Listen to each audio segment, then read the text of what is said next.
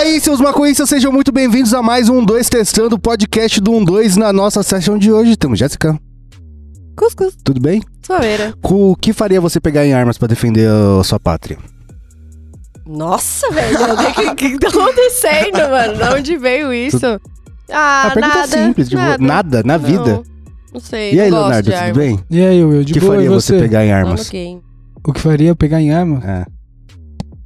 O fim da Rockstar. Rockstar? É, você, não saiu o GTA VI. Você lutaria pra sair o GTA VI, é isso? Sim. Entraria tipo nas assim, o Brasil sai o GTA VI e o Brasil proíbe, tá ligado? A venda aqui. Tá, isso faria eu pegar em armas, com certeza.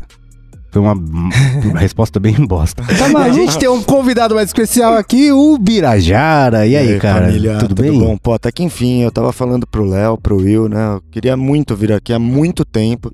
Conversava com o Tito sobre vir pra cá. E nunca rolou, né? Porque sou meio lesado. Somos. E aí, mas agora, graças a Deus, rolou, né? Justo. O que faria você pegar em armas? O que faria eu pegar em armas? Cara, pra defender a pátria, você falou, né? Não, por qualquer coisa. A Jéssica falou que não gosta de armas, eu não gosto de pátria. Então, pra defender a pátria, acho que nada. Mas... pegar em arma? Eu sou meio mole, né? Eu acho que... Mano, o primeiro tiro que eu dou, desloco o ombro, tá ligado? Eu também acho que ia ser desse.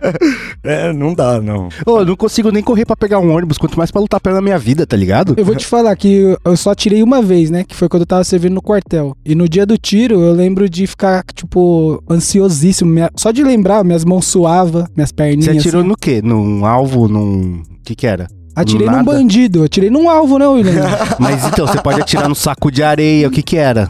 Tá não, ligado? Era tipo um pedaço de papel, assim, com um alvo desenhado, pode assim. Pode crer. Isso era bom ou isso era ruim? Não, era bom. Era bom? Tipo, não era um sniper americano, né? Mas justo. Era ok. Eu fico pensando que eu acho que pegaria em armas... A única coisa que faria eu pegar em armas seria alguma coisa que ameaçasse a minha existência e das pessoas que eu amo. Aí você tá tem ligado? Um ponto. Porque aí eu acho que eu tipo assim, ama até também. Que ponto? Por exemplo, assim, você ama sua tia. Você ama sua tia. Ah, então depende, né? Tô zoando. Sacou? Então, mas é uma brisa assim, tipo, a minha existência está ameaçada. Se eu não pegar armas, eu vou morrer mesmo. Então foda-se, tá ligado? Saca? Sabe um bagulho que eu penso também? Uma vez eu tava conversando com o Uber disso. Que ele tava falando, que eu queria ter uma arma mesmo, porque vem me assaltar aqui, eu ia... Não, aí não. Aí não. Fazer não sei o quê. Só que uma parada aqui, por exemplo, o que você faria você pegar em armas pra defender sua pátria? Já parou pra pensar você atirar em alguém, mano? Como não, deve ser isso? Uma merda, deve ser uma merda. Mas então, mas por exemplo, sua pátria pode ser seu planeta. Se vier uma invasão alienígena, você estaria disposto a pegar em armas ou você ia se juntar com alienígenas? Não, jamais eu ia me juntar com os alienígenas, óbvio. Com certeza. Não. Porque assim, se ele teve tecnologia suficiente pra chegar aqui, você acha que você com seu 3/8 vai matar um alienígena? Então, mas é que numa hipótese em que os alienígenas são uns cuzão, tá ligado?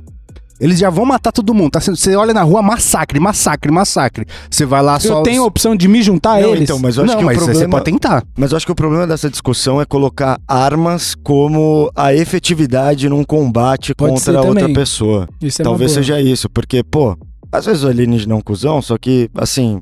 Não é confirmado que se eu pegar em armas e tentar atirar, vai dar certo. É verdade, a gente viu muito filme, né? Exatamente. Então assim, talvez eu tentasse trocar uma ideia ali. Pô, a fraqueza dele pode rapaziada, ser, vocês já vão ganhar aqui. Então, mas imagina, você olha na rua assim, tem um laser passando assim, vrá, varrendo a rua, tá ligado? Tipo, sem possibilidade de diálogo. Você vai pegar uma arma, William. Você vai pegar um revólver e começar a atirar pro alvo. No máximo, eu vou pegar minha cota, sentar no sofá, bolar minha vez e falar, beleza, pelo menos vão rechar pra gente. Justo. A hora que, tipo fazer. Assim, se tivesse qualquer diálogo na hora deles me matarem, eu ia tentar oferecer um baseado pra eles, sei lá.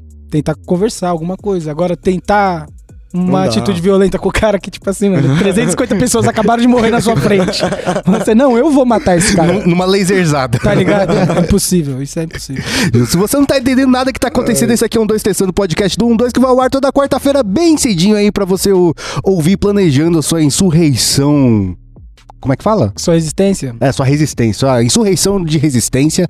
E a gente também tá lá na radiorave.com e estamos também lá no canal principal do YouTube. Tem vídeo lá toda terça, quinta e domingo. A gente também tá em todas as mídias sociais, @canal12 no Instagram, no Facebook e no Twitter. E gente, se você quiser ajudar esse coletivo Erva Fetiva a continuar fazendo conteúdo, cola lá em apoia.se/12, que tem várias recompensas pra você. Tem nossa session que o Leonardo nunca cola. Tem... Colo sim, você assim? Para de mentir. Como assim? Você para de mentir. Caluniador. Eu colo, eu sou o que mais cola aqui fora você. Tá, e o Lucas. O Miguel colou quantas vezes? Não, várias. Várias. Ele colava, deixava multado e ficava... Ah, e ficava eu vou lá, eu gero o maior conteúdo. Para! Tem lá a nossa session de sexta-feira que o Leonardo não cola, tem sorteios de kit pala aí pra vocês. E você ajuda esse coletivo Erva Fetiva a continuar fazendo conteúdo, então cola em apoia.se/12. E antes de começar a nossa brisa, eu te falar um bagulho, não deixa, porque falou. Eu tenho que falar da Loja 12. Produtos pra você querer comprar. Olha que foda, olha que foda, olha que foda. Os blogs tudo pra tu poder explanar. Mano, agora o bagulho ficou sério, cara. Na moral. Tá acontecendo. Semana do Consumidor na Loja 12, velho. E tá tendo uns descontos que eu acho que nunca teve nem na Black Friday, juro pra você, velho. É camiseta das peitas? Tem tudo. Tô ligado. Tudo. Mano, quase o site inteiro tá com desconto. Os bagulhos da... É que eu vi na loja. Aí, ô Leonardo, você que é vacilão e perde os isqueiros, isqueiro da Purple Fire agora tô com desconto que nunca teve também, mano. Na história da Loja 12, tá ligado? Mas o que me interessa é desconto de peita e de kit. Ah, então você não quer um Purple Fire. Tá bom, né? Seus amigos querem, que eles sempre te encheram o saco. Mas eu não posso mais, eu não aguento. Eu fico comigo uma semana. Não adianta mais. Se você não é vacilão como o Léo, cola lá na Loja 12, tem uns bancos e tudo pra você ficar... Sabe o que tá tendo também, mano? Pela primeira vez na história, vai ter frete grátis pro Brasil inteiro. Mentira. Nas compras, qual que é o valor da compra, ô Lucas?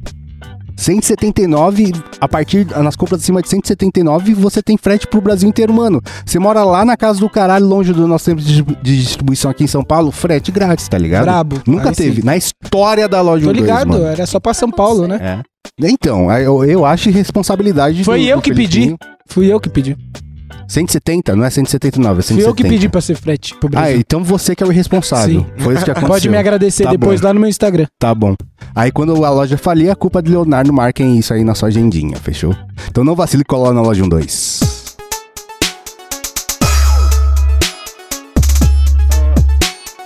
Mas vamos começar a nossa brisa aqui. Sabe o que eu queria falar, velho? Porque o Birajara é um rapaz... Tipo, você vê ele lá nos Impedidos falando de futebol, parece que é só pão em circo, né? Mas ele é um cara tão politizado, tá ligado? Um rapaz com... Por exemplo, o próprio sobrenome dele, tá ligado? Uma pessoa, entre aspas, normal, não iria atrás de todo esse histórico. E uma brisa que eu tava pensando é como é que começou a... Quando você... Um santistazinho, sofredor, se descobriu, né? Santistazinho eu achei pejorativo, não. Não, é que eu disse santistazinho por ser uma criança, uma pequena criança. Ah, tá. Não, sabe qual que é a brisa? É porque chega um ponto da sua vida que você fala assim, tipo, você é criança e política é coisa de adulto. Chega um momento da sua vida que você descobre que tudo é política, tá ligado? O preço que você paga no busão, tá ligado? O preço que você paga na breja, tudo. O buraco que tem na sua rua, tudo vai depender de alguma questão política, tá ligado? E aí demora pra chegar isso na vida das pessoas, né? Alguns mais, outros menos, mas como foi pra vocês? Mano, pra mim foi louco, na real, porque eu não sei qual que era a brisa, né? Mas quando eu era moleque eu adorava pegar o jornal em época de eleição e ficar vendo aquele gráfico subindo, descendo... Quem que vai ganhar e tipo... Ah, é? Pesquisa eleitoral? É, pesquisa eleitoral. Eu pirava em pesquisa eleitoral, mas assim também, né? Sem saber absolutamente nada sobre ninguém ali, era só mesmo olhando. Mas eu acho que desde ali eu já comecei a ficar meio tipo... Existe esse mundo, tá ligado? E eu lembro que até tipo... Escola, estudei lá na Zona Norte numa escola chamada Projeto Vida... Eles faziam simulação de eleição. Ah, é? Que foda. É, então. Então, desde moleque, assim, quarta série, terceira série, a gente tava ali, votando, no Serra. Que louco, mano. Porque eu não sabia nada. Qual que era? Qual a primeira eleição que você lembra da sua vida? Ah, tem que falar, né? Não pode ser não foi o Serra que fez o genérico? Quando eu tinha 8 anos, eu não sabia nada e meu pai votava no Serra. Eu falei, também vou. Acho que eu vou com meu pai, né? Faz sentido. Infelizmente, né? A gente tá vendo aí muita gente que foi com o pai aí depois e acabou fudendo tudo. Mas... Foi a primeira eleição que você lembra da vida? A primeira eleição que eu lembro da vida. Serra e Lula. Não, Serra e Lula. Serra e Lula. De 2002? 2002? Foi 2002 ou 6? Tá bom, por aí. 6, foi 6, acho. É isso. 2002 foi Fernando Henrique. Pô. É isso, eu tinha 11 anos. 11 anos. É, eu não vou lembrar de outra eleição antes de 11 anos, eu acho. É. Eu lembro, a minha primeira eleição que eu lembro na vida foi a de 1989 com o Silvio Santos. Caralho, você é muito velho, William. Muito velho, né, cara? Puta que pariu, eu não era nem nascido, mano. O Silvio Santos foi candidato, mano. Que doideira, caralho, né? Que loucura. Tipo, tinha um... Mas ele foi candidato assim, meio errado, não, né? Tipo, foi de última hora. Ele foi, fez propaganda na TV e no final das contas não pôde. Ele não pôde. A parada que eu lembro que assim... Ele não pôde concorrer. Ele pôde, não pôde. No final das contas, eu estou falando que ele não pôde. Eu lembro da eleição. Tem certeza? Absoluta. Porque, ó, pelo que eu lembro, pelo que eu li... Ele não pôde, Leonardo. Tá, deixa eu só te falar. Pelo que eu li, a parada foi que... Ele não estavam permitindo que ele fosse concorrer, e aí colocaram um cara no lugar dele. Foi isso que aconteceu. De última hora, permitiram ele concorrer. Foi o contrário. É? De última hora, não permitiram ele concorrer. Porque, pelo que me falaram... Mas teve propaganda na TV. A parada foi que usaram como argumento que ele teve pouco voto na eleição que ele concorreu, porque foi tão de última hora que foi permitido, que você colocava o número dele e aparecia a foto de outro candidato na urna. Não, olha como você tá viajando, velho. Não tinha nem... Era papelzinho. É? Ah. Então tem alguma coisa errada aí. Quando que foi implementada a urna? Muito depois, né? Muito depois não. Foi muito depois, cara. De 89, velho. É? Era papelzinho, mano. Tinha o nome da pessoa e se marcava um X lá, tá ligado? Que merda. Mas essa eleição foi muito doida, que teve, tipo, teve uns 20 candidatos a presidente, tá ligado? Sem exagero, assim. E era cada um por si, velho. Foda-se, porque foi a primeira eleição depois da redemocratização, né? Então qualquer um que quisesse, botava lá e foda-se. Os partidos estavam começando, praticamente todos os partidos estavam começando, né? Só tinha dois antes. E aí surgiram vários... Quais dois antes? Era o Arena e o que virou o PMDB, né? Eram os únicos que podiam na ditadura. Foi o Arena que virou o PMDB, pô, não foi? Não. Era o Arena e é o oposto do caralho. Acabamos de gravar com o Vitor Soares, que agora deve estar em posição fetal perguntando por quê, tá ligado? Tá, foda-se, ela tava tirando uma dúvida. Quem é esse, mano? Que mano? Esse aí que você falou agora. Eu não vi essa gravação. Ah, nossa, caralho, agora tá em posição fetal mesmo. Deixa quieto, mano, continua. Mas uma brisa muito louca é que, tipo assim... a minha brisa com política nem foi com política partidária, tá ligado? Porque eu acho que desde cedo eu entendi que o voto em si é uma parte muito pequena da política que se faz na vida, tá ligado? E a minha primeira contestação de entender, caralho, tem uns bagulho errado aí, foi a questão indígena, sabia? Por causa da música do Legião Urbana. Olha que doideira. Que música do Legião Urbana? Índios, no caso, né? Eu não manjo de Legião Urbana. E aí, que conta a história, né, de todas as merdas que fizeram com o ID, daí você entende que, caralho, não foi que, tipo, aconteceu. Alguém orquestrou pra que, tipo, era um projeto político aquilo, tá ligado? O que aconteceu no Brasil, que continua acontecendo até, tipo, pouco tempo atrás aí, vocês viram o que aconteceu, né? É. Então não é uma questão, tipo, alguém quis. Essa foi a primeira coisa que... você entender que o fato de você poder ou não fumar maconha é uma questão política, tá ligado? E se não é uma questão de, alguém quis e foi assim. Esse foi o meu despertar, tá ligado? Pro bagulho. Eu lembro que, tipo assim, comigo foi uma parada meio que... O meu pai, ele aprendeu a ler, escrever e ser uma pessoa, assim, um cara completo na rua, porque ele foi morador de rua, né? Quer dizer, já esteve na rua e tal, em condições de rua. E aí, era uma brisa, porque desde criança eu lembro que eles me colocavam pra ver jornal junto com eles. Sempre da noite, assim, independente do dia e tal, tinha que sentar, assistir a parada e começar a entender algumas coisas, sabe? Tinha um bocado de bagulho que eu não entendia porra nenhuma. Mas eu lembro que era muito importante pra eles, porque eles puxavam vários pontos comigo, assim, tipo... Olha que da hora. Então isso era muito foda. E ao mesmo tempo que, assim, eles eram meio, né... Por exemplo, não assistia novela em casa, tá? A gente só colocava na Globo pra poder assistir jornal. E aí depois tinha os jornais de outras emissoras, tal, não sei o que lá. Eu fui aprendendo. E eu lembro que teve um bagulho que me pegou muito, que eu não vou lembrar agora quando, que eleição que foi, X. Mas... Eu tava concorrendo com uma chapa no Grêmio lá na escola. E aí bateu muito com a época, assim, sabe? De tipo, eleição e pá. Eu, nossa, mano, tem muito a ver, né? E eu lembro que eu comecei a ter essa brisa de entender que, putz, isso tá em todo lugar, tá ligado? A política em si. Aí eu comecei a lutar por várias paradas na escola, tá ligado? Daí, então, de usar os armários que ninguém usava, pra gente guardar material pesado de quem morava longe. E comecei a fazer umas paradas que mais tarde eu fui entendendo do que fazia sentido, tá ligado? E o que realmente era. Mas eu lembro que, eu agradeço muito, velho, que foi uma parada que vários amigos meus não tiveram. Isso porque, assim, eu não sou uma pessoa politizada, caralho, vou sair falando de tudo, isso e aquilo, blá, blá, blá. Mas eu tenho uma consciência de conseguir parar pra buscar e entender, sabe qual é? Então, tipo... Ai, nossa, fulano tá falando tal coisa. Tanto que várias vezes eu chegava pro Leonardo pra trocar ideia, né? Sobre as paradas. Eu, mano, por que fulano tá falando tal coisa? E a gente começava a trocar ideia e tal. Porque o Léo é bem engajado com isso e tal. E aí, mano, isso me evolui muito. Porque é uma parada que desde criança vem comigo. E que eu, sei lá, eu não vejo como uma parada de... Ai, política ser um bagulho quadrado, tá ligado? É uma parada da vida, do dia a dia, tá ligado? E comprar pão, várias... Tudo é muito político, assim. Aí depois você abre a cabeça, assim, fica muito mais fácil. Não, e você falou do Grêmio, né? Eu pensei que, eu acho que a minha consciência política mesmo veio com o Grêmio também, escolar. É mesmo? Mas na escolinha ou na faculdade? Não, na escola ali, ensino médio, né? Caralho. Primeiro, segundo, terceiro colegial. E foi...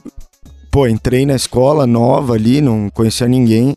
E quando veio esse papo de Grêmio, você já fala, pô, faz sentido, né? Os caras estão ali pedindo...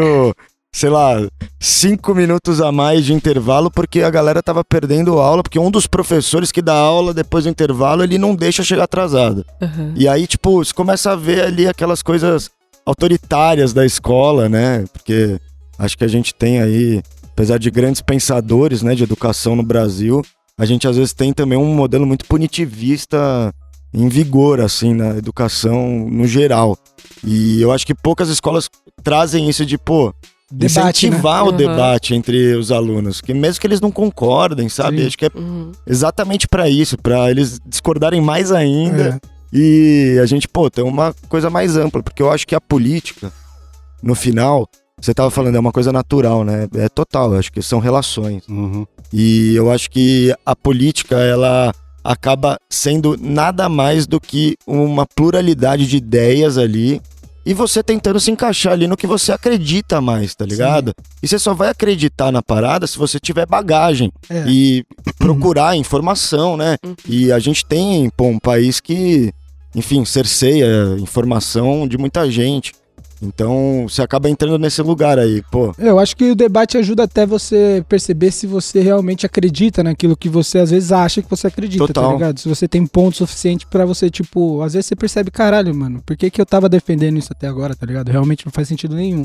Porque às vezes só gera esse conflito num debate, né? Com todo mundo expondo as suas ideias e tudo mais.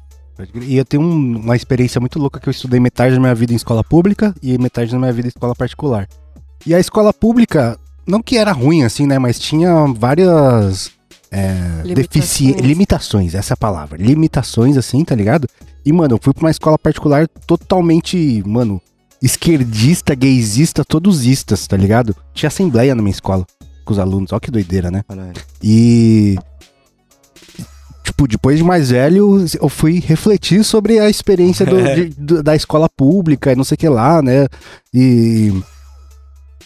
O sistema que a gente tem, ele meio que não incentiva, né?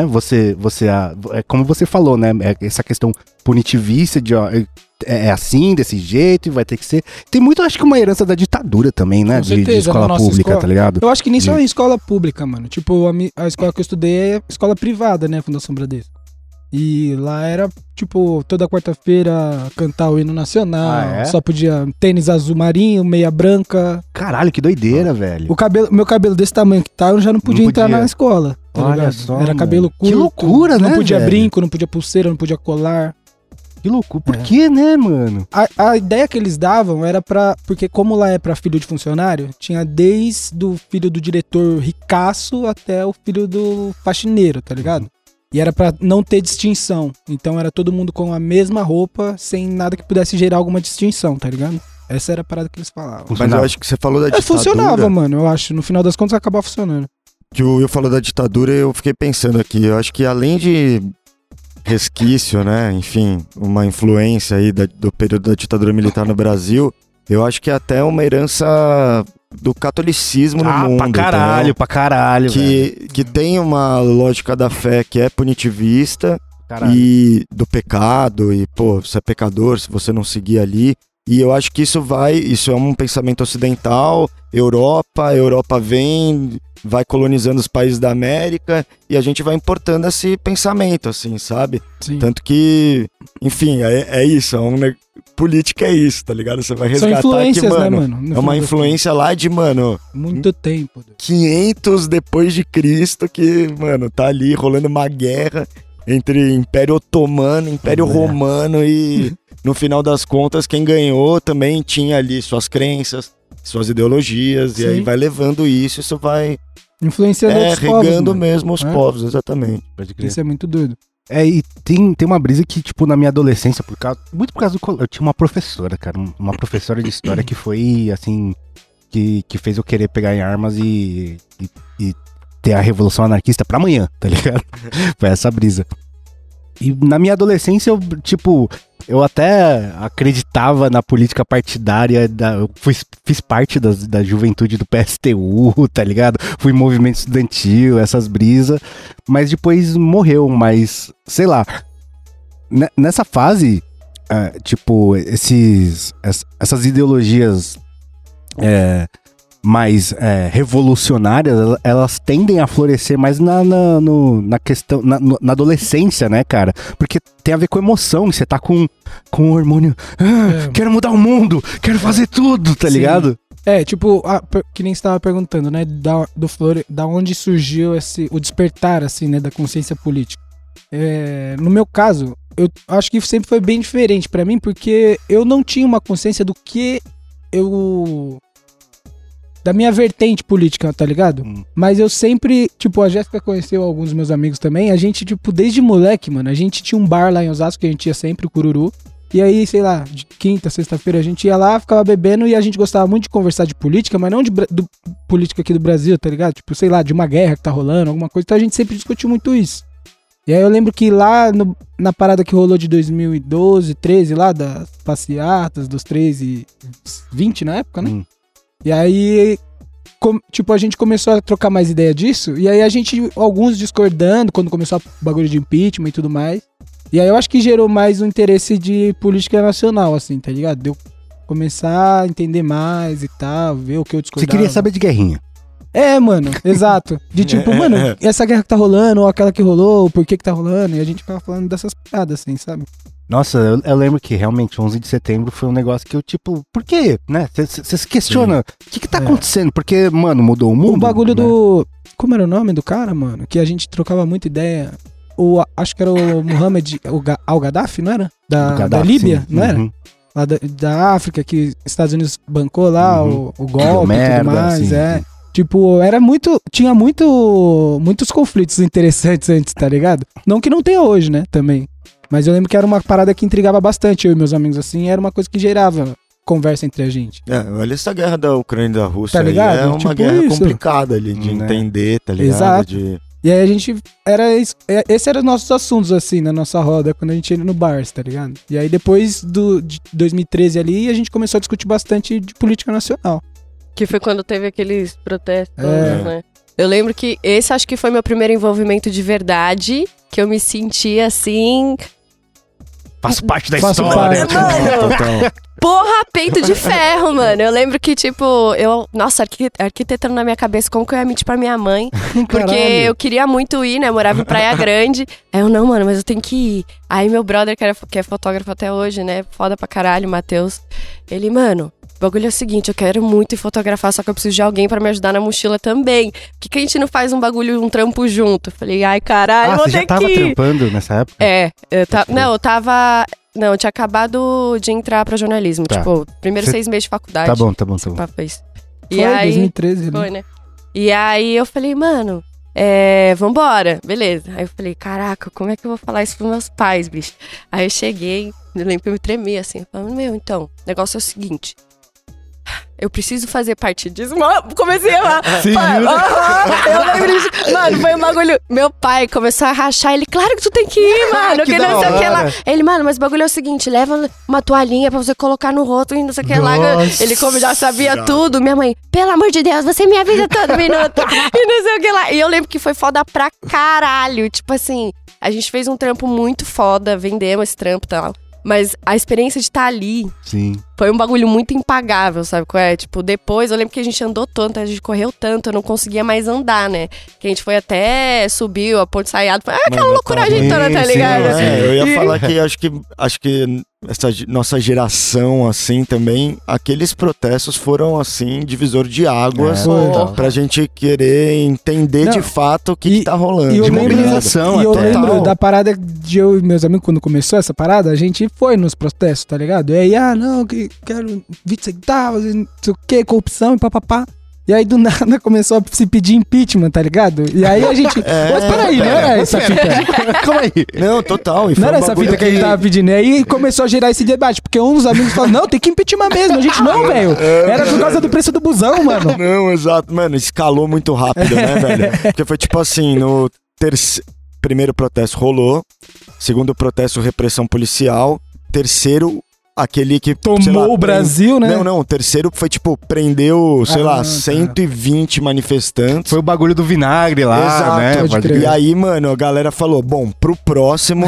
não sei se foi primeiro, segundo, terceiro, mas enfim, foi meio assim, rápido. E, ó, pro próximo, todo mundo vai, né? Foda-se, tá ligado? A gente vai porque... Estão batendo, estão prendendo galera, mano, que tá só pedindo pra baixar o preço do ônibus 20 centavos, velho. E era um negócio, né? E eu lembro de chegar nessa enorme manifestação, todo mundo, bandeira do Brasil, bagulho louco. Tipo, aí, era o começo, né, cara? Era o gigante acordou, mano. Era quando a camiseta do Brasil ainda fazia sentido, né? E aí, mano, eu lembro de... Pô, eu sempre fui muito próximo também de uma galera de militância de partidos, né? Do PSOL, do PSTU, enfim, PCO, PCdoB. Muita gente ali do meu meio da faculdade acabou indo pra vários partidos, cada um pra um. E a gente vivia aquilo, porque eu também fazia parte ali da Vai Dar Pé, que era uma revista que a gente tinha de cultura independente, sociedade, lá no Butantã, fazer uns rolê legal.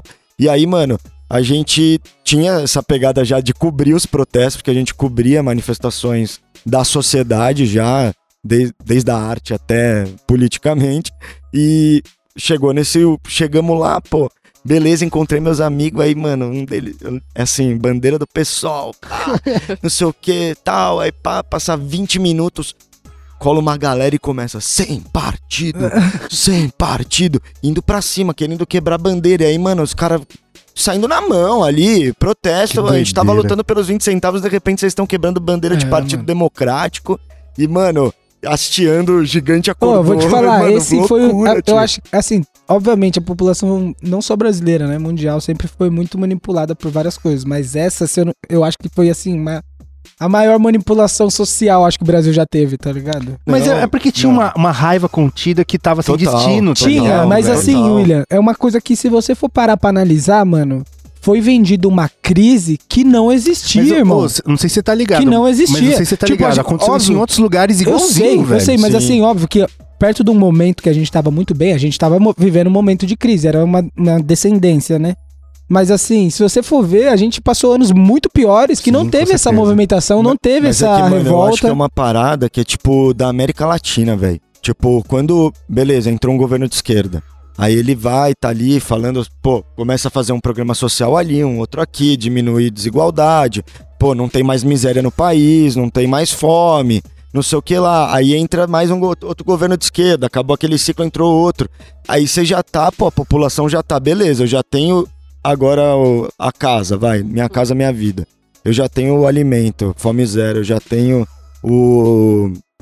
Como é que chama? O Bolsa Família. Agora eu sou classe média. Não, e aí agora eu preciso, porra, eu quero ou lutar pelos meus direitos, tipo, ou ir mais à esquerda, que eu acho que era o caso ali dos 20 centavos, porque você tá lutando contra o mercado, né, inflação, você tá falando, irmão, vocês não vão aumentar, porque a população não... Pra quê? Se não tá aumentando salário de funcionário? Não tá aumentando salário de funcionário, não tá aumentando qualidade do transporte, então, mano... Peraí, isso daqui não é justo. Sim. E aí quando a população começa a elevar o nível da justiça, a América Latina é conhecida por, mano, os Estados Unidos chegar e falar, vocês estão maluco que eu vou deixar aqui o meu quintalzinho se revoltar? Tá maluco? Maluco. E aí começa todo o processo. Não à toa o Temer, né? A gente sabe ali, depois saiu que... Tinha envolvimento da CIA, tinha um envolvimento dos Estados Unidos também naquele processo de impeachment da Dilma. Você não lembra o bagulho que vazou quando a Dilma ainda era presidente, que os caras já estavam espionando as conversas dela? Exato. Você acha que era pra quê, tá ligado? Exato. E a Dilma, eu acho que era uma presidente que ela não fazia esse jogo de malandro que o Lula faz muito bem. Com certeza. De, pô, agradar gregos e troianos. Ela era mais, pô... Ela era mais à esquerda, mano. Assim, tá ligado? Exato. Foi guerrilheira, sequestrou o embaixador dos Estados Unidos. Ela é a esquerda. Ministro, então. Exatamente. Aí, pô, ela tava na presidência, ela falou, o quê? Tô vendo aí um monte de bagulho, instala essa lava-jato aí, leva geral, foda-se.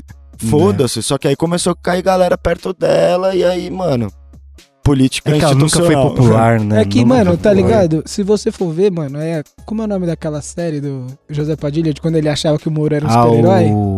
O Mecanismo. Mecanismo, tá ligado? Caralho. Era uma época, mano, que a população tava naquela pegada, saca? Ah, de caça às bruxas e era assim, mano. Desde sempre, se você fosse ver o bagulho da Lava Jato, tinha, mano, sei lá, uma caralhada de partidos sendo caçados e como é o nome? Quando tá sendo investigado, tá ligado? Do que o PT. Só que é aquilo. Era óbvio que uns aquilo contra esse partido que tava numa hegemonia de poder, tá ligado? Sim, porque a população tava numa oposição, né? Ali pro... Então, mano... Contra o PT. Porque era, querendo ou não, era isso. Era tipo, pô, aumentou o transporte público, a gente não concorda e a gente vai ser oposição. Porque também tem um negócio, eu acho, que a esquerda sempre acaba sendo oposição da própria esquerda, porque ela sempre vai querer ser mais revolucionária. Né? E eu acho que é essa parada de sempre querer ser mais revolucionária mesmo. Pô, a esquerda no Brasil, ela tem nome de socialismo, de comunismo, que são ideais ali de mundo que estão muito distantes do que acontece com a esquerda tradicional do Brasil. Sim. Então aí maluco fica tipo... Eu sempre vou ser oposição, tá ligado? Mas é porque é foda, porque a esquerda brasileira é uma esquerda muito entre aspas, né, cara? Porque o governo do Lula, banco ficou rico, então não dá pra falar banco ficar rico. Assim, ó, sabe qual é a parada? Né? É que se você for ver, mano, é muito difícil você ter um partido muito forte de esquerda real aqui, assim, tá ligado? Vi de Chile, né? Mas eu acho que no Chile eu acho que é menos pior do que aqui, sabia? Porque, por exemplo, mano... bombardearam o maluco, velho. Tô ligado, mas ó... Tá ligado. Se você for pensar que assim, mano, num projeto de poder da direita... Num projeto de poder de direita de tentar tomar o poder e fazer interesses de quem apoia eles... Tipo assim, pra eles, foda-se... É muito mais fácil, né? Não, mano, pra eles foi foda-se acabar com... 3 maiores empreiteiras da América Latina. Sim. Foda-se acabar com a Petrobras. Tá ligado? É isso que eu tô te falando. Eles têm um poder de manipulação muito maior, mano. Muito maior. E de... É muito mais fácil. E de divulgação, tá ligado? Tipo assim... É bizarro, mano, o quanto da propaganda deles é veiculada, saca? Como... Mas é mais raso, aquele discurso simples, né, mano? Tipo, qual que é a bandeira dos caras? A bandeira dos caras é tipo... Eu quero as coisas do jeito que estão, porque minha família tá bem. Sim. E quem encher meu saco, eu quero que se foda. Esse é o ponto, tá ligado? Eu acho que é uma parada que você falou, de um pouco de herança católica, porque sim, é meio inexplicável, mano, saca? Você lembra da Alca? Lógico, Alca e FMI, né? Que era o bagulho da América. De investimento. Banco, né? Era o União Europeia Americana. A primeira passeata que eu fui na vida foi contra a Alca. Eu lembro que tinha comercial fora Alca FM. E a brisa é que, tipo... Você tá falando desse negócio de, tipo, o discurso é mais fácil, né? Mas uma coisa, tipo, eu meio que tinha abandonado meus sentimentos revolucionários na adolescência, ficou na adolescência, e eu fiquei um comunista não praticante, a partir daí, tá ligado? E aí, um bagulho que mudou muito minha cabeça foi quando eu fui, principalmente, pra Londres e pra Nova York. Por quê? Quando você pensa na história, que, tipo assim, mano... A Inglaterra dominou, fez várias colônias, pegou riqueza do mundo inteiro, o sistema capitalista bombando, tipo, é o modelo do bagulho, tipo, onde vai funcionar? É aqui. E aí você vê mendigo na rua, cara. É um negócio que fala assim, cara, tipo assim, esse é o poster card do bagulho, tá ligado? E é desse jeito, você fala, cara, uma coisa de errado não está certa, tá ligado? Eu acho que é tipo quem idolatra muito os Estados Unidos e um dia viaja pra lá, tá ligado? Totalmente, velho. Você vai pra Nova York, velho, você vê, tipo, gente... Você fala, peraí, os caras acabaram com uma caralhada de nação e eles estão assim? Mano. O que a gente tem que fazer pra dar certo, então? Exatamente, velho. Esse pensamento que logo... Tem um negócio que é muito, assim, emblemático de Nova York... Que é a galera que dorme no metrô, né, mano? E, tipo, o metrô lá é muito bom, não sei o que lá, te leva pra todo lugar. Tipo o Will Smith. Tipo o Will Smith aí, naquele, tá vendo? Em busca da felicidade. Em busca da felicidade. Tem um bagulho lá que faz muito frio E, mano, o cara que tá dormindo na rua, que tá em situação de rua, ele não pode dormir na rua como em São Paulo, tá ligado? Porque ele vai morrer de frio. Em São Paulo também tem gente que morre de frio, velho. Se em São Paulo morre, imagina em Nova York, tá ligado? Daí a galera vai pra dentro do metrô e fica no vagão lá, rodando o bagulho inteiro, assim, tá ligado? E, tipo, é uma situação que é a mesma coisa, né? Você fala, velho, tipo, todo... Olha o que os caras fizeram no mundo inteiro pra ter um maluco nessa situação, tá ligado? Que tá errado nisso aqui? E aí, quando você fala que o discurso da direita é mais fácil, é porque é muito fácil você ir pra Disney e ignorar tudo isso, tá ligado? Exato. Exatamente. Você fala, nossa, que maravilhoso. Eu acho que é muito mais emotivo, tá ligado? Manja, tipo...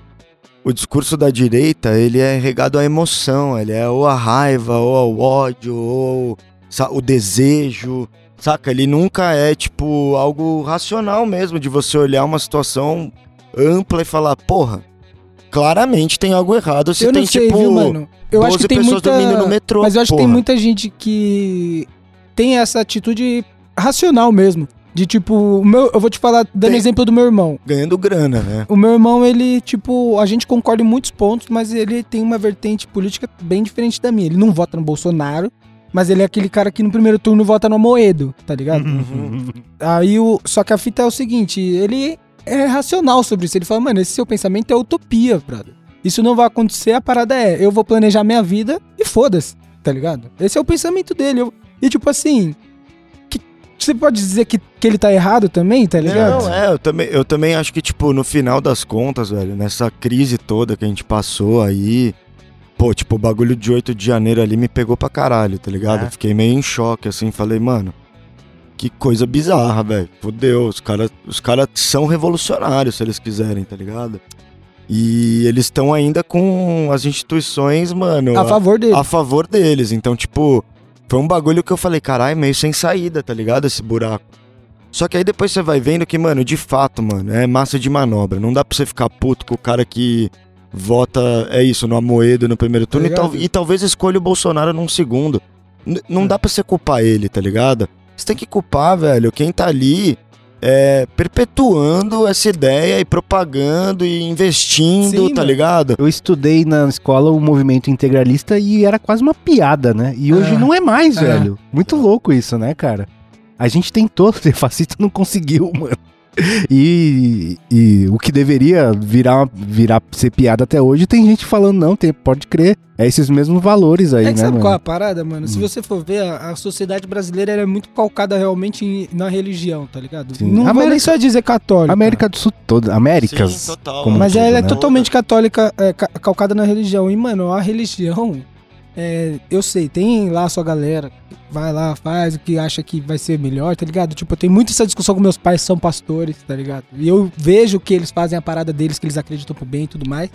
Mas essa religião, a fé, mano... Não a fé, né? A doutrina da igreja, ela é vendida... Cristã. Não só cristã, viu, mano? Tipo o quê? Porque, ó, eu vou citar dois exemplos. A religião, assim, ao meu ver, ela é tipo assim... Isso está certo... isso está errado, tá ligado? É que mais e não ou é menos. Assim, faz o seu e fica de boa. É tipo, tenta passar a palavra. Só budismo. Tenta passar a palavra. É que mais ou menos, porque, por exemplo, no Japão... Ah, beleza, no Japão, irmão. Quantos budistas tem no Brasil, porra? Não, tá bom, mas estou falando. Tem a ver com cristianismo. Isso. Não, mas isso tem a ver com cristianismo. Quando eu vou lá no Atacama, mano, a galera lá é Pachamama e foda-se Jesus. Eu não sei se é a ver com cristianismo, porque assim, eu entendo que o cristianismo, ele... reforça essa parada de você lutar contra o que não diz respeito à sua doutrina de vida. Mas eu acho que a partir do momento que você tem uma parada que você leva como seu guia de vida, seu guia espiritual e tudo mais, e ele te fala o que é certo, é normal do ser humano ir contra o que aquilo fala que tá errado, tá ligado? É que tudo bem. Doutrina se diz. Mas eu tava pensando aqui, eu acho que isso é uma especificidade da religião católica, cara. Eu também acho. Porque eu acho que as religiões de matriz africana, elas não... são mais tranquilas, elas não colocam nesse lugar de certo e errado. É sempre mais caminhos a seguir, tá ligado? Nem as entidades são totalmente certas. O máximo que eu frequentei de matriz africana foi quando eu era bem criança e que a minha tia era de Umbanda. Mas eu não lembro exatamente como funcionava e tudo mais. Mas não tem, tipo, uma figura... de poder num ritual... Não, tem vários, né? Tem vários, é. Exato. Esse pra mim também é um dos problemas, entende? Terreiro, né? É, e aí também, tipo, não tem um que é super mal, não tem um que é super bom. Eu sei, mas isso pra mim... Isso pra mim, na religião, também já é um problema. O quê? O fato de eu ter uma doutrina de vida... Hierarquia, você diz? Não só hierarquia. O fato de eu ter uma doutrina de vida e ter uma pessoa ali que ela é vista como um ser iluminado, assim... Ah, mas não é, cara. Não é, mano. Não, é tudo. Não, tanto que as entidades, elas têm características próprias, né? Tipo, você vai falar com o X sobre tal assunto, tal... Tipo, normal, igual a amizade que a gente tem, né? Que cada um tem... Mas todos têm umas peculiaridades. Essa daí. Que eu acho muito maneiro, assim, de... Eu nunca frequentei, mas meu pai é da Umbanda. Tipo, há, 3 anos, e assim... Ama, tá ligado? A religião dele. É um bagulho. Eu acho que faz sentido isso até. De, tipo, ser uma parada mais ligada à religião cristã. Porque é uma parada europeia, né? Eu acho que e é de dominação. Total. Chega no povo, domina, ó, impõe essa porra aqui, aí, eles estão errados. Eu acho que é muito bem mais sentido. É a visão ocidental, tipo, o catolicismo, o cristianismo, ele vem do pensamento ocidental. É, de dominação. Exato, antes de alguém talvez acreditar, né, ter a interpretação dos livros bíblicos e tudo mais... eu acho que já existia uma treta de eu quero esse território, tá ligado? E como a gente faz pra dominar esses caras? Exatamente, não, por quê? Porque o jeito que eu vivo é melhor, o deles não. Mas então... quem disse? Deus disse. Você precisa começar, e eu acho que tem a ver até com as cruzadas depois, que vira uma parada, tipo, justificando a invasão dos territórios. Até escravidão, pá. Exatamente, aí você vai tendo os recortes ali durante a história. Caralho, que doideira, né, mano? É tipo... Foda, tio. E é isso. E eu não tenho nada a ver com isso! Tá ligado? Mas no final influencia tudo até... Ai, desculpa. Influencia tudo até hoje, né, mano? Isso é muito doido, mano. Pode crer. Muito doido. Mas tem uma brisa também que é uma coisa da política que a gente pensa... A primeira coisa que a gente pensa é votar pra presidente, não sei o que lá. Mas a política do dia a dia, eu sou o cara chato pra caralho, que, mano, manda mensagem pra minha vereadora, manda mensagem pra minha deputada, eu colo na assembleia, na subprefeitura, sou essa pessoa, tá ligado? É mesmo, eu tô mudou a linha do meu busão, tá ligado? Me fudeu um monte de gente, eu vi claramente não teve nenhum, tipo, só tacaram foda-se, é mais fácil assim, eu vou lá e vou encher o saco, tá ligado? Quando fizeram uma ciclofaixa lá em Osasco, que demoliram a ciclofaixa por nada, tá ligado? Eu vou encher o saco, lógico que eu vou encher o saco. Eu sou essa pessoa. E eu cobro, tipo assim, se a pessoa, sempre que eu, na eleição, eu mando mensagem pra quem eu pretendo votar. Não me respondeu, poucas ideias, não vou votar em você, cara. Se você, que precisa do meu voto, não tá me respondendo agora, quanto mais quando você não vai precisar mais de mim, tá ligado? E eu sou essa pessoa. E um negócio que eu acho muito louco é que o contato com a política de muitas pessoas se dá na Marcha da Maconha. Quando a gente vai lá, eu troco ideia com a galera e a galera se interessa por lei, se interessa por um monte de coisa por causa da Marcha da Maconha, tá ligado? Porque é um bagulho que impacta diretamente na vida dela e fala, não, eu também quero, tá ligado? Que eu posso fazer, né? Que é um negócio muito louco, né? Porque toda vez que a gente coloca, tipo, alguma coisa sobre a legalização, a galera engaja muito, porque se dependesse de, tipo, eu quero muito, o que eu posso fazer? A galera se engaja mesmo, né? Uhum. Isso é muito louco. E não sei se você já foi na marcha? Eu nunca fui na marcha, velho, você acredita? Mas na marcha, assim... é muito da hora. Não, é isso, todo mundo ia. Eu não ia de maconheiro preguiçoso mesmo. Tipo... Enfim, ridículo, mas eu concordo com você, Will. Eu acho que muita gente, inclusive, vê ali como uma porta de entrada de debate mesmo. Sim. Porque é uma parada teoricamente proibida, você tá ali na manifestação e você... É uma marcha afrontosa nesse sentido de eu vou questionar a lei fazendo o que nela tá dizendo que não pode, tá ligado? Eu já acho muito ruptura de sociedade, assim, sabe? Dessa ideologia institucional mesmo, manja? De tipo, a regra é essa, foda-se.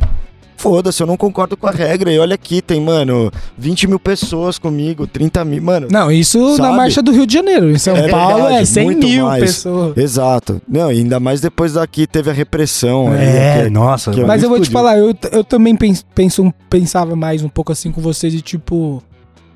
Porra, será que esse é o jeito certo mesmo, assim, de fazer a parada? Não, pior que eu nem questiono, acho que... Mas eu acho que tá certo. Porque tem umas leis que você fala... Ah, não, velho. Pelo amor de Deus, tá certo. Não tem como isso ser uma lei. Aí tem que, tipo, mostrar que é muito ridículo. Eu acho que a questão é que eu acho que eu nunca fui de real, tipo assim, na época da Vai da Pé, por exemplo. O pessoal ia cobrir tudo.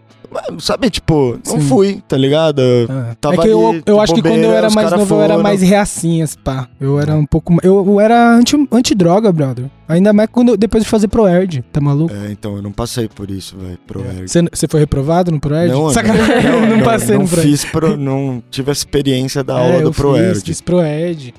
Então, eu só fui, sei lá, começar a ser mais pró-maconha depois que eu fumei mesmo. Mas isso teve um...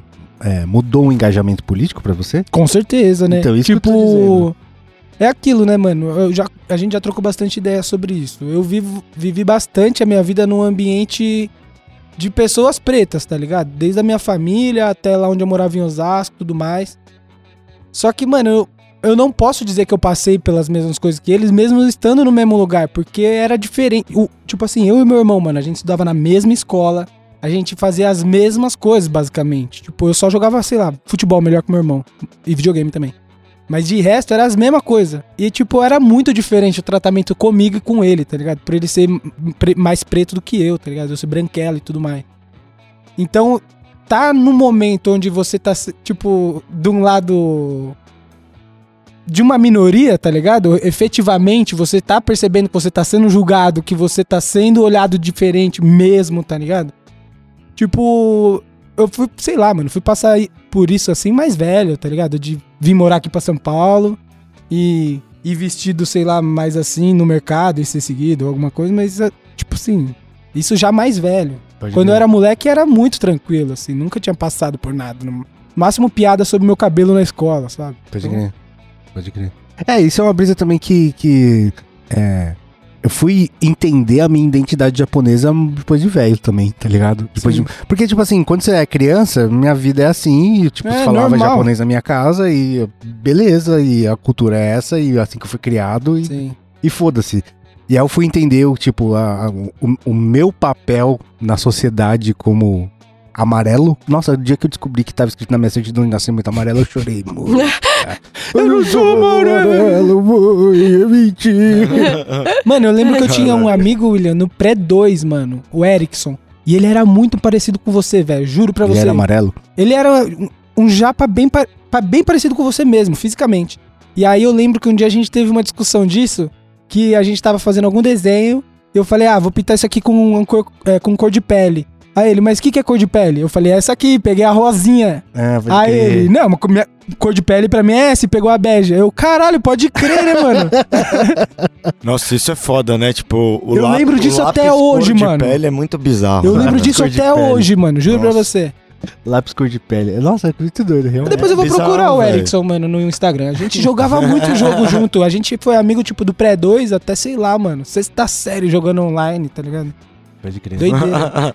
Eu acho que esse lance de política e ganja que a gente tava falando, eu acho que mudou o rumo da minha vida, sabe? É? Caralho, Jéssica! Papo reto, porque pensa, antigamente eu fazia coisas totalmente diferentes, eu não falava sobre ganja na internet. E tá quando ligado? Você era criança, você não fazia também, porque você não podia sair de casa. É verdade.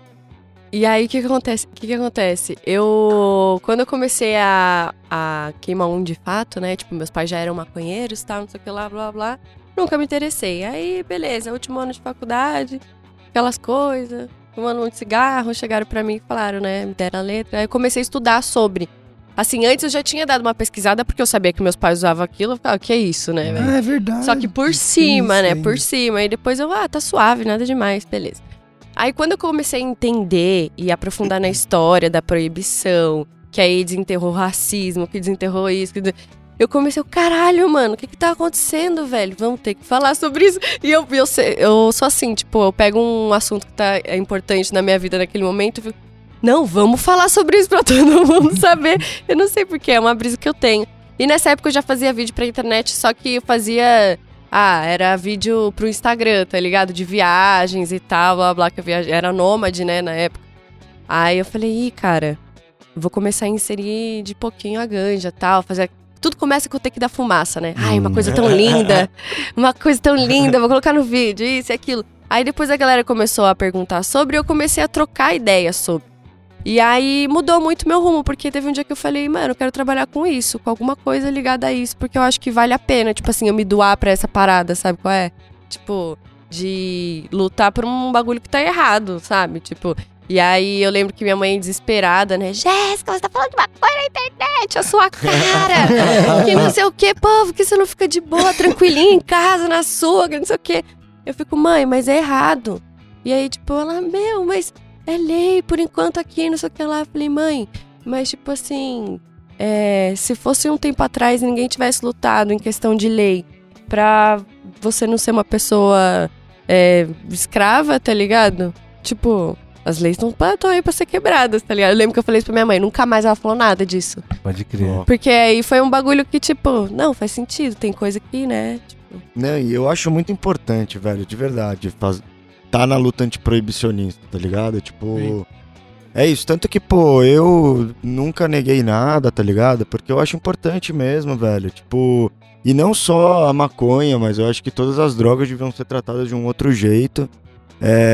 Porque já tem uma experiência, exato, de que deu errada, né, velho? Exato. Não, e mais do que isso, Léo, tipo, lógico, a gente vai estar... Pode falar do tráfico, de várias partes que dão erradas, né? Até mesmo do racismo em cima, sim, disso tudo, né, dessas proibições de quem vende, quem compra, enfim. Mas eu acho que o ponto central, assim, é que, tipo, no final, mano, o importante é a informação, tá ligado?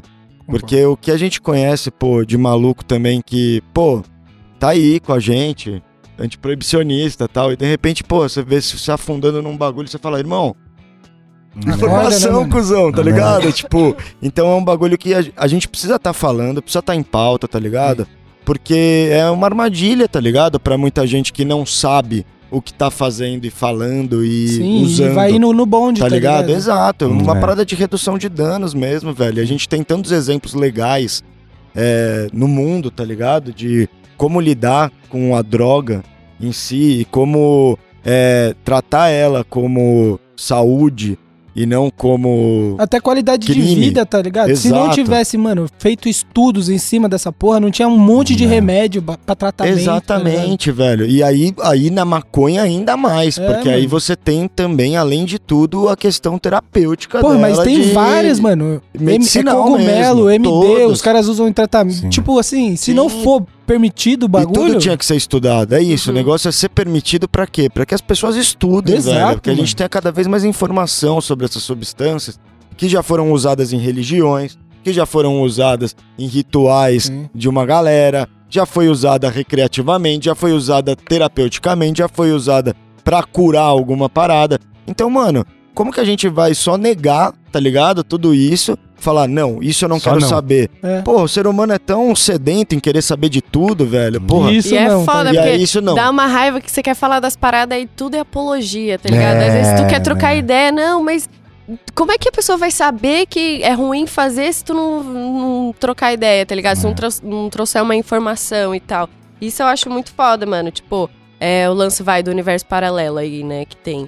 Mano, é realmente um universo paralelo, né? Imagina em todas as festas ser obrigatório ter um cantinho ali de você testar a sua parada, tá ligado? Tipo, de ter informação sobre aquilo. A barraquinha do teto preto. Exato. Tipo, mano, um bagulho de cuidado que vai instigar todo mundo a querer se cuidar mais, assim, sabe? De querer buscar mais. Porque as pessoas vão usar, tá ligado? Não vai ter como. Elas vão usar, elas usam, velho. E todo mundo usa alguma coisa ou outra, tá ligado? Sim, independente se é proibido ou não, foda-se. Exatamente, velho, exatamente. Então, tipo, pô... Você não quer que a Anvisa regule a tua breja, velho? É, lógico, pra você tomar uma breja maneira... Tá ligado? Encorpada e não começar aquela água. Começar a ter breja artesanal brasileira. Que você, pô, essa cerveja é boa. Pô, você quer, tá ligado? E aí você vai só negar. É isso. Ah, o conhecimento. Porra, quem nega conhecimento, mano? Desculpa, mas você se sente tão evoluído nesse nível, velho, de falar não, tá ligado? Não, pô, a gente não precisa saber disso, tá ligado? É isso. Tipo, pô, vamos trocar ideia, velho. Vamos descobrir qual que é a parada.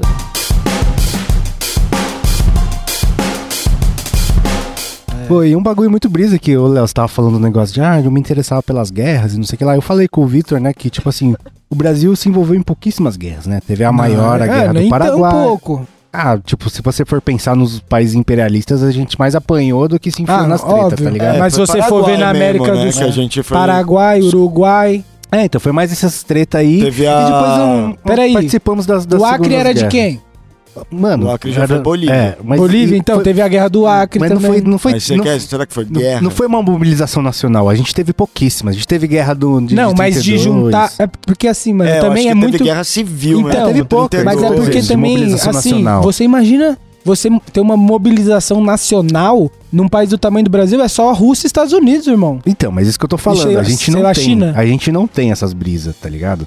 E o Brasil nunca pegou a Argentina e falou, vou ficar 10 anos aqui metendo bala. Numa guerra que a gente fez, a gente quase acabou com o Paraguai. Não, imagina se então, isso que eu tô falando, que acho que essa é a maior, tá ligado? Eu acho que a que a mais a gente se meteu.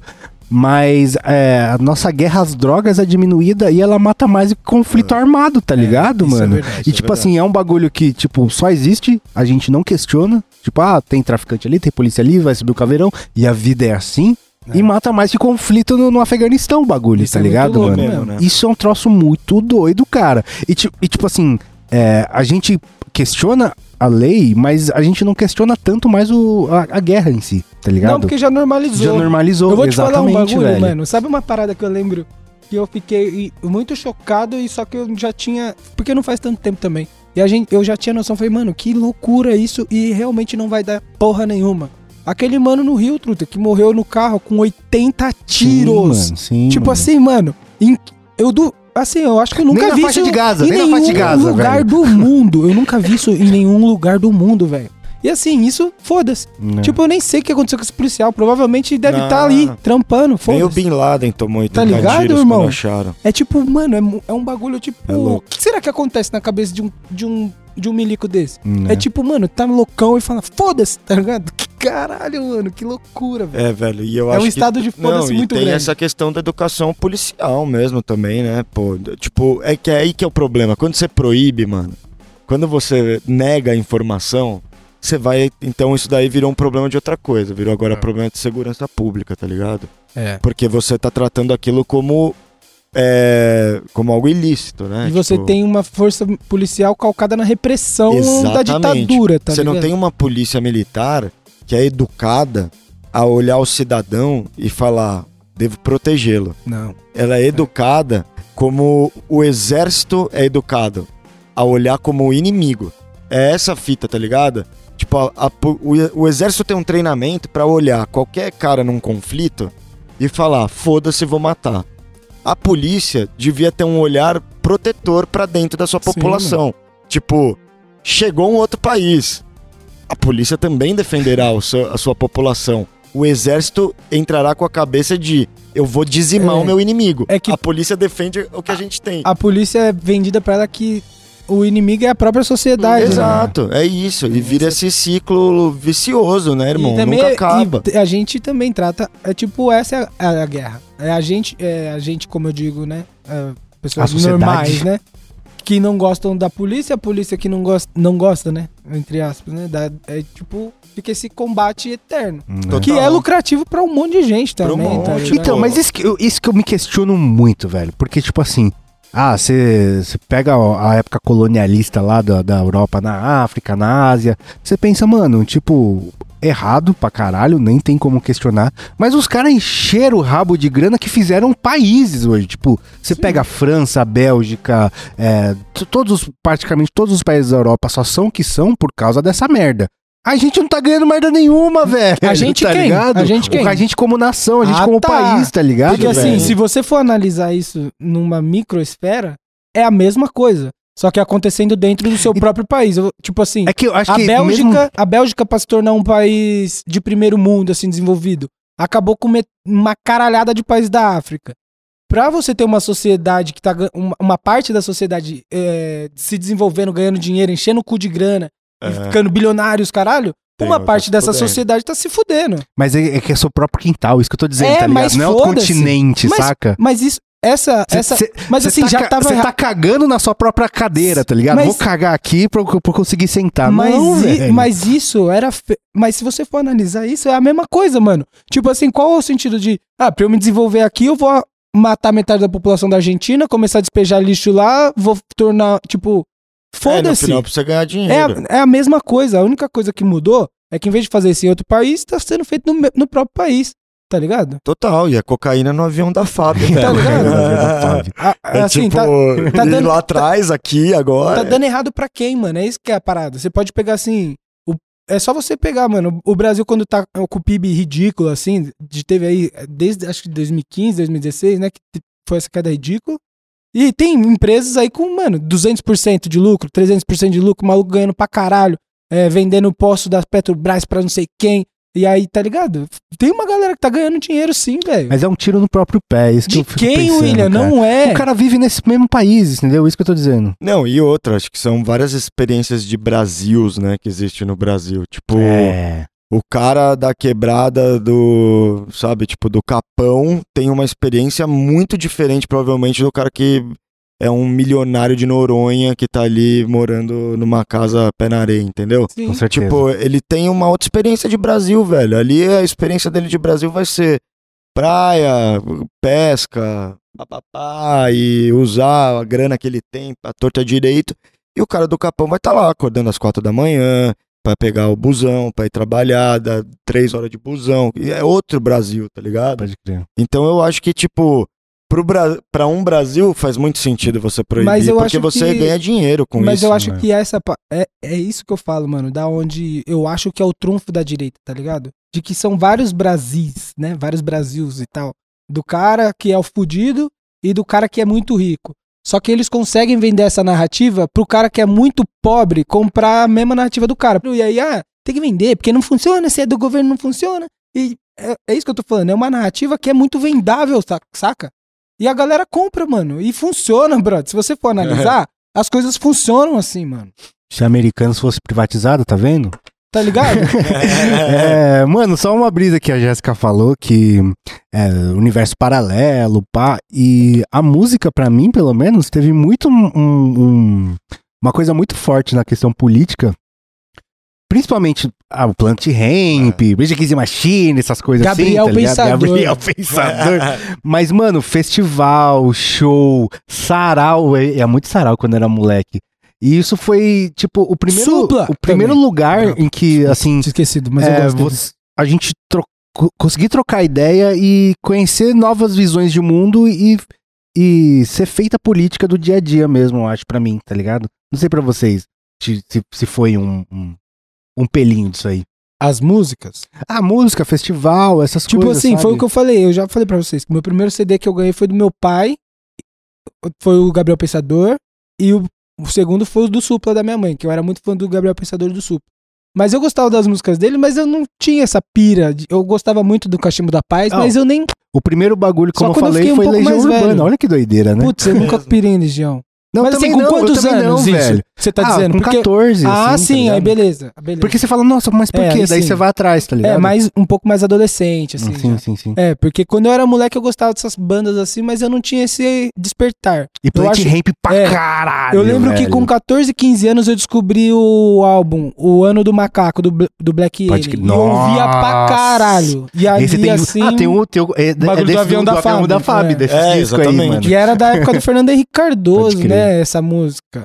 O governo já era do Lula, mas acho que o escândalo era da época do Fernando Henrique Cardoso, de 98. Mas, mano, acho que foi nessa época mesmo, né? Que você começa a entender realmente. Sim. Nossa, e eu gostava muito de Rage Against the Machine, né, mano? Era muito bravo. Você teve outro tipo de papo, né, mano? Que você tem na sua própria bolha familiar, de amigos. É uma provocação que vem de fora, né, mano? Na minha família eu sinto que demorou um pouco mais pra ter esse debate. Eu acho que eu tinha mais isso com meus amigos, assim, tá ligado? Das ideias que as músicas passavam. Mas é louco isso, né, mano? Que eu fiquei lembrando aqui. Quando eu era moleque, mano, minha mãe ouvia muito o acústico da Cássia Eller no carro. Caralho. E aí tem a música dela com o X, né? Esquina paranoia dele, né? Pode crer. Tá de uma farinha loucura, né? Essa e aí, é chave. Irmão, eu decorei essa música e minha mãe ficava, tipo... Ela olhava pra mim e falava, mano, você não sabe o que você tá cantando, né? Ela, não, Sei, acho que... Até ter a primeira paranoia delirante. Né? É, até ele parar na esquina que numa paranoia delirante. Exato, exatamente. Aí você entende todo o contexto. Mas, mano, é foda, velho. Que cê, realmente, mano, vai te colocando, né? E aí eu lembro também, porra, de gostar de D2 pra caralho, né? Pode crer. E aí depois veio o acústico do D2, que era um acústico que eu ouvia direto no carro, que era um CD que eu comprei. E aí eu via com a minha mãe. E aí Charlie Brown também, ficava, né, mano? Charlie Brown era bem foda também.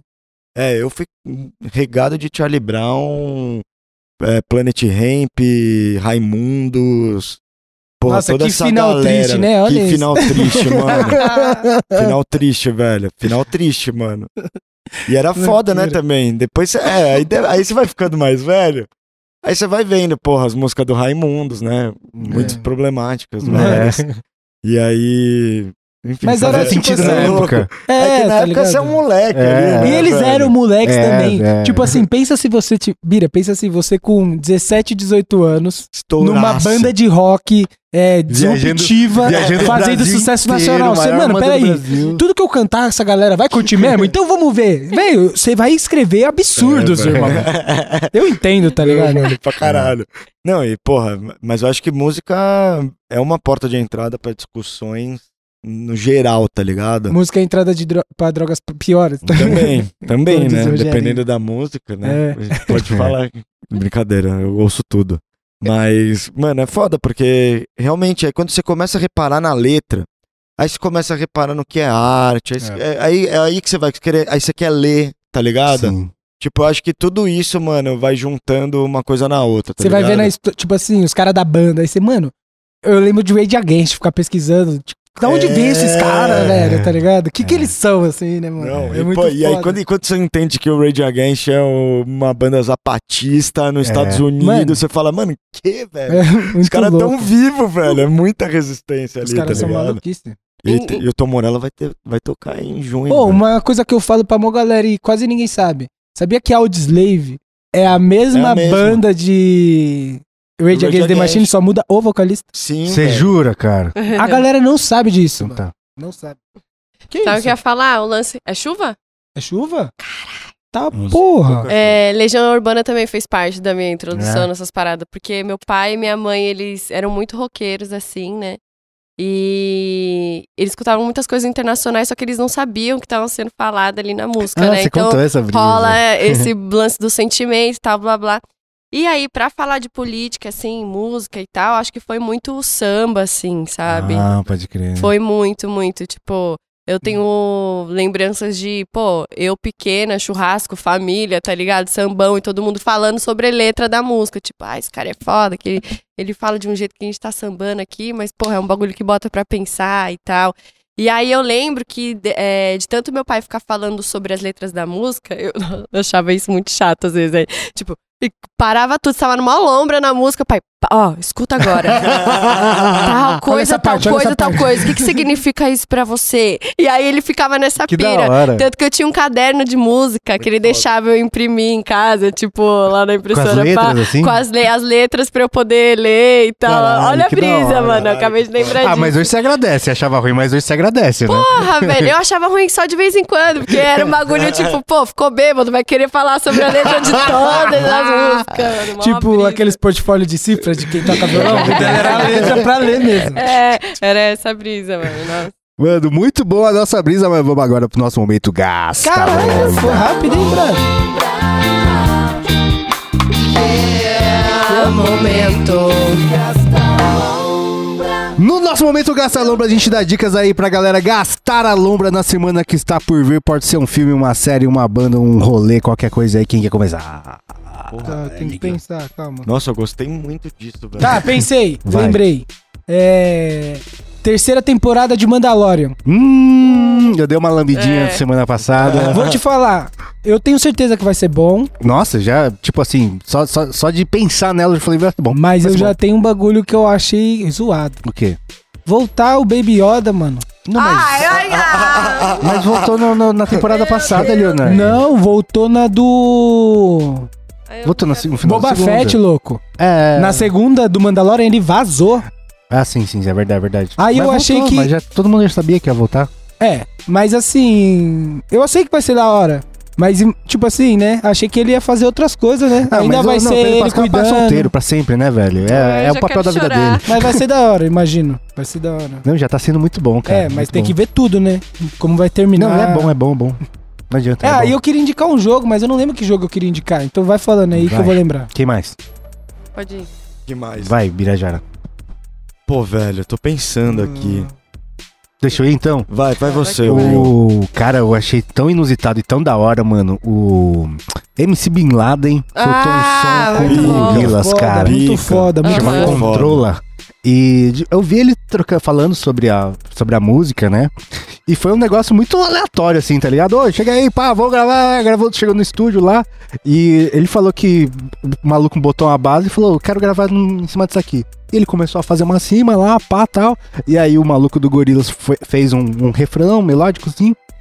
E o cara que tava traduzindo pra ele falou, mano, vocês estão falando da mesma coisa, velho. E vocês nem falam a mesma língua, cuzão. Caralho, e é muito doido, velho. E, tipo, tá bem diferente do som do Bin Laden, né? Que ele faz um bagulho mais de fé. Tipo, ele é o convidado no rolê. Uhum. Mas, mano, ele abrilhantou o bagulho de uma forma muito da hora. Tu viu a brisa desse bagulho?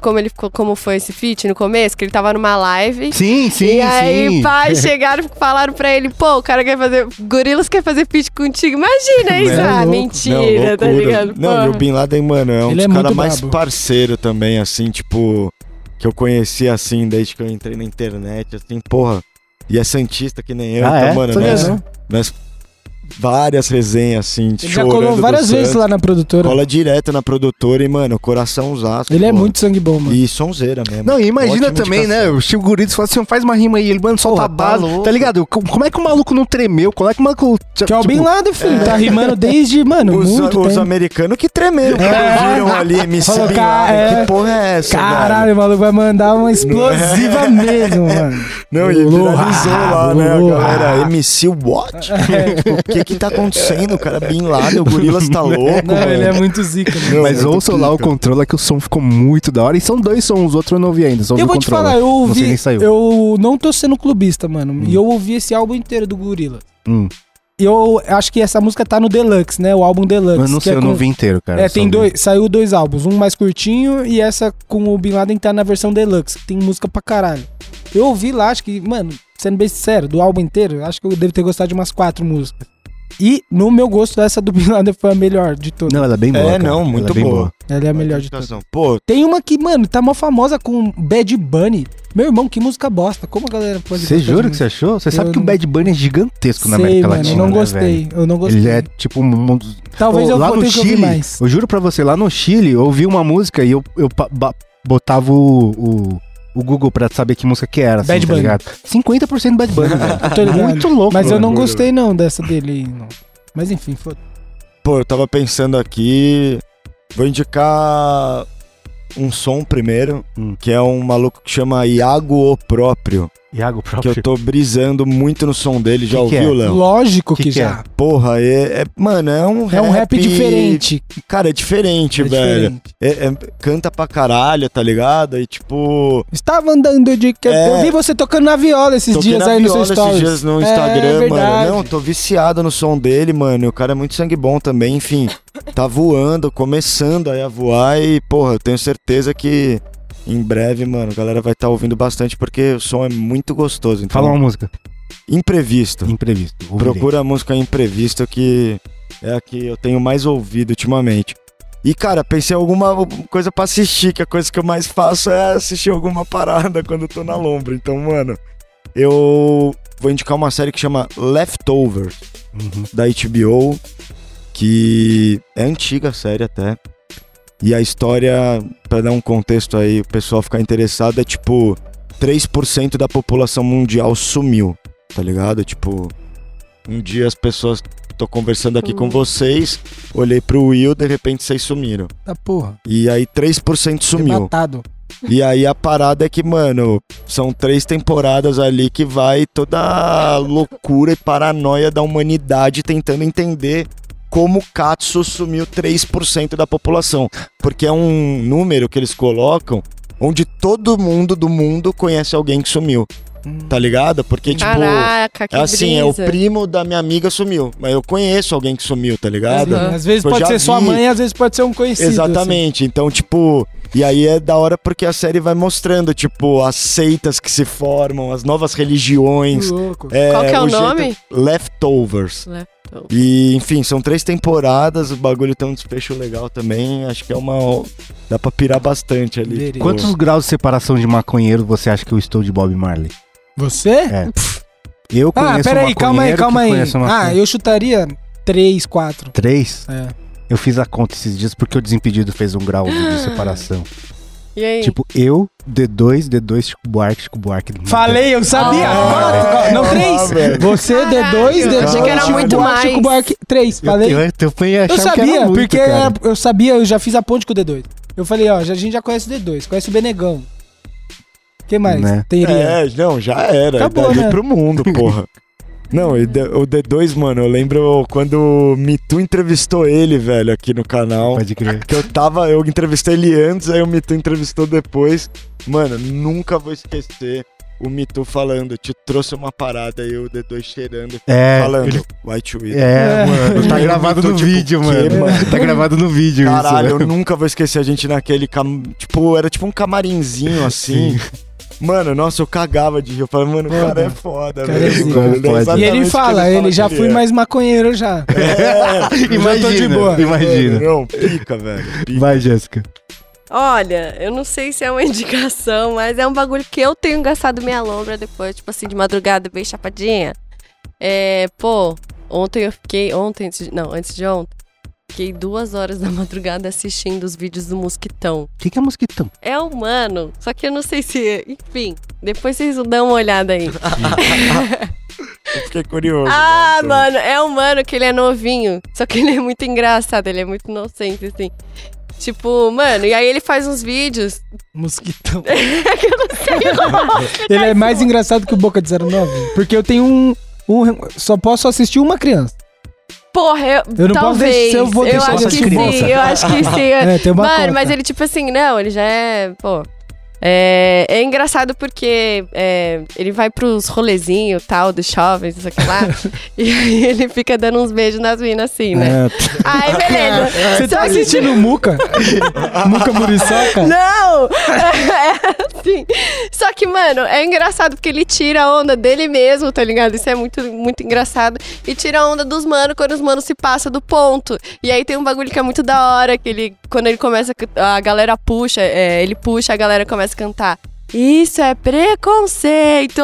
Quando não pode alguma coisa no rolê, tá ligado? Então tem umas paradinhas muito da hora, saca? Assim, tipo, e eu tô perdendo, mano, minhas horas vendo o cara, velho. E eu sigo ele no TikTok, sigo ele no YouTube, bagulho doido. Agora eu só quero ver Mosquitão. Que loucura. Muito bom. O Birajara, muito obrigado por ter colado aqui com a gente. Peraí, eu lembrei de um... Não, calma, eu falei que eu ia indicar um jogo. Ter colado aqui com a gente, velho. Eu queria indicar um jogo, porra. Dá sua capivara, onde você tá? O que você tá fazendo? Porra, velho, primeiro, obrigado vocês pelo convite, velho. A resenha é maravilhosa, eu adoro vocês, acompanho nóis, pra caralho, enfim. E me sinto real, pô, da hora, tô aqui na mesa do 1-2, vocês são maravilhosos, velho. Trabalho importante pra caralho, tá? E, pô, tô @tocaprobira, né, no Instagram e no Twitter um pouco mais raivoso, porque o Fred tá no Big Brother. O bagulho tá sinistro. O bagulho tá louco lá, velho, aí, né, aquela coisa.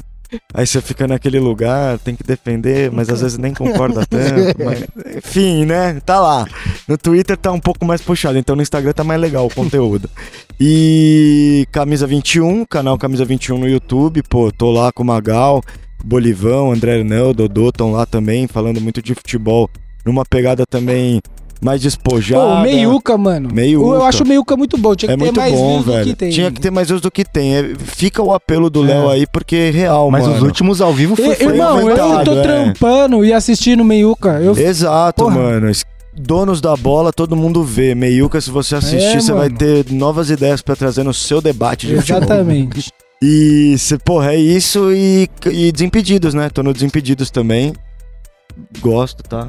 Mas que falei, né? De um jeito... Não, Desimpedidos é brabo, pô. Não, mas porra, amo Desimpedidos. Tô lá também, toda quarta-feira. Fred mais 10 tem Fred, por enquanto. E hoje tem aniversário do Chico. E hoje tem aniversário do Chico, velho. Tô ansioso que ele... Sabe o que ele me falou, Léo? Que tem 15 marcas de permuta no aniversário. Eita porra! Você vai voltar em posição fetal. Esse gordinho tá ousado.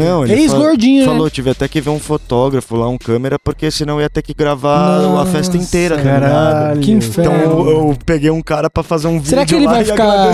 Será que ele vai ficar fudido assim, de ficar gravando muita coisa? Então, eu acho que alguma hora ele vai. E você tá ligado, né? Que hoje ele narra, além de tudo, o jogo. O jogo. Nossa, ele vai trampar e vai. Marcou a festa dele 7 da noite. O que aconteceu? A galera falou, ó, Chico, então, você vai ter que narrar o jogo do Palmeiras. Que horas? 7 da noite. Aí ele falou, ah, Bira, o que você acha? Eu não, foda-se, né? Começa a festa sem ele. Começa a festa sem mim. Ele vai chegar umas 9 e meia. Até eu avisar todo mundo que vai pra 9. Aí falar com o espaço lá, se dá pra aumentar 2 horas depois.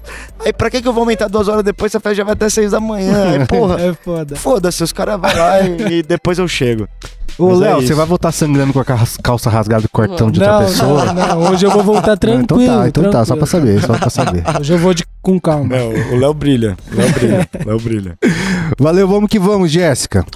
Vambora. Tchau, galera. Valeu. Falou, Leonardo. Falou, rapaziada. Não comprem Sons of the Forest. Então é isso. Segue a gente em todas as mídias sociais. @Canal 2 na minha pessoal também. @Will, muito nerd lá no Marvel Snap. É nóis.